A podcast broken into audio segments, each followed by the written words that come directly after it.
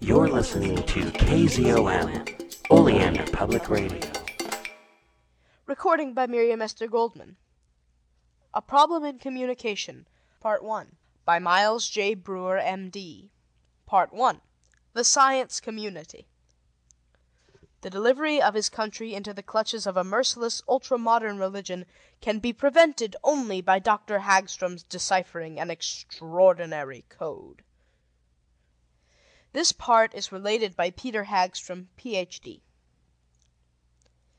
The ability to communicate ideas from one individual to another, said a professor of sociology to his class, is the principal distinction between human beings and their brute forebears. The increase and refinement of this ability to communicate is an index of the degree of civilization of a people. The more civilized a people, the more perfect their ability to communicate, especially under difficulties and in emergencies. As usual, the observation burst harmlessly over the heads of most of the students in the class, who were preoccupied with more immediate things with the evening's movies and the weekend's dance. But upon two young men in the class it made a powerful impression. It crystallized within them certain vague conceptions and brought them to a conscious focus, enabling the young men to turn formless dreams into concrete acts. That is why I take the position that the above enthusiastic words of this sociology professor, whose very name I have forgotten, were the prime moving influence which many years later succeeded in saving Occidental civilization from a catastrophe which would have been worse than death and destruction.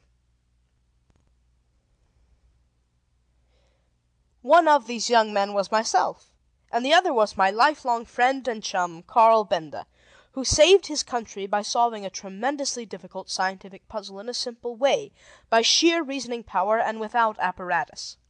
The sociology professor struck a responsive chord in us, for since our earliest years we had wigwagged to each other as Boy Scouts learned the finger alphabet of the deaf and dumb so that we might maintain communication during school hours, strung a telegraph wire between our two homes, admired Poe's Goldbug together, and devised boyish cipher codes in which to send each other postcards when chance separated us.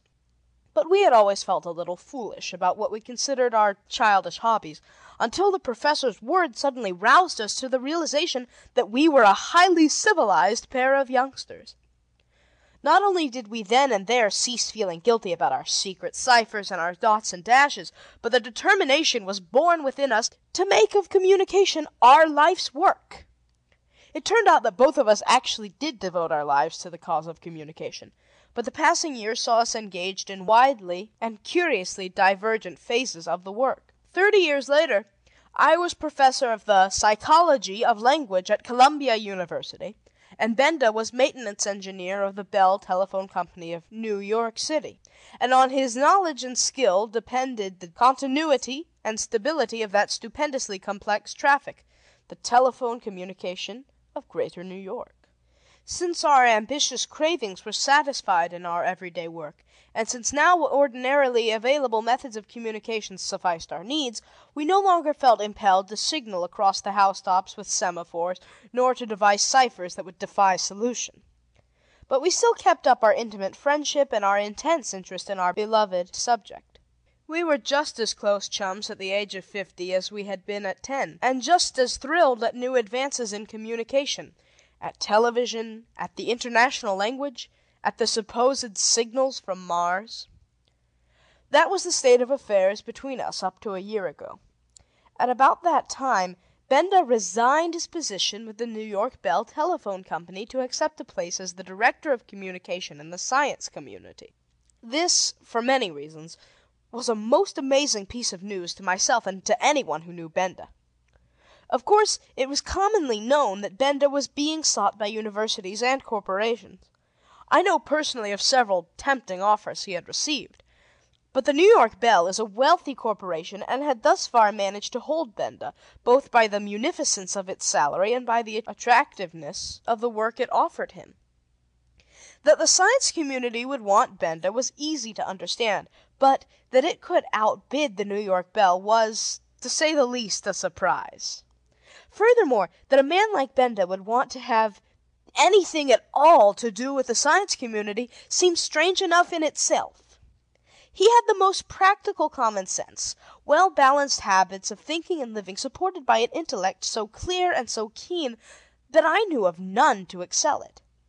What the Science Community was, no one knew exactly, but that there was something abnormal, fanatical about it, no one doubted.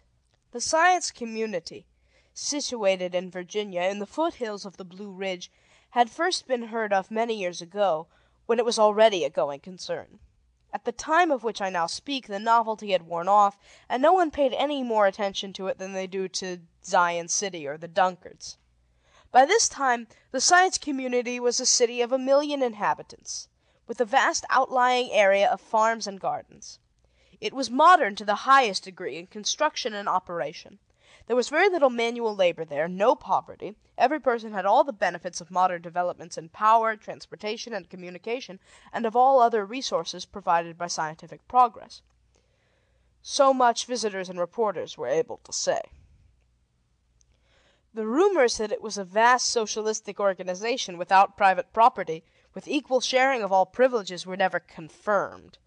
It is a curious observation that it was possible, in this country of ours, for a city to exist about which we knew so little. However, it seemed evident from the vast number and elaboration of public buildings, the perfection of community utilities, such as transportation, streets, lighting, and communication, from the absence of individual homes and the housing of people in huge dormitories, that some different, less individualistic type of social organization than ours was involved. It was obvious that, as an organization, the Science Community must also be wealthy. If any of its individual citizens were wealthy, no one knew it. I knew Benda as well as I knew myself, and if I was sure of anything in my life, it was that he was not the type of man to leave a fifty thousand dollar job and join a communist city on an equal footing with the clerks in the stores. As it happens, I was also intimately acquainted with John Edgewater Smith recently Power Commissioner of New York City, and the most capable power engineer in North America, who, following Benda by two or three months, resigned his position and accepted what his letter termed the place of Director of Power in the Science Community. I was personally in a position to state that neither of these men could be lightly persuaded into such a step, and that neither of them would work for a small salary. Benda's first letter to me stated that he was at the Science Community on a visit. He had heard of the place, and while at Washington on business had taken advantage of the opportunity to drive out and see it. Fascinated by the equipment he saw there, he had decided to stay a few days and study it. The next letter announced his acceptance of the position. I would give a month's salary to get a look at those letters now, but I neglected to preserve them. I should like to see them because I am curious as to whether they exhibit the characteristics of the subsequent letters, some of which I now have. As I have stated, Benda and I had been on the most intimate terms for forty years. His letters had always been crisp and direct, and thoroughly familiar and confidential. I do not know just how many letters I received from him from the Science Community before I noted the difference, but I have one from the third month of his stay there he wrote every two or three weeks characterized by a verbosity that sounded strange for him. He seemed to be writing merely to cover the sheet, trifles such as he had never previously considered worth writing letters about. Four pages of letter conveyed not a single idea. Yet Benda was, if anything, a man of ideas. There followed several months of letters like that. A lot of words, evasion of coming to the point about anything, just conventional letters.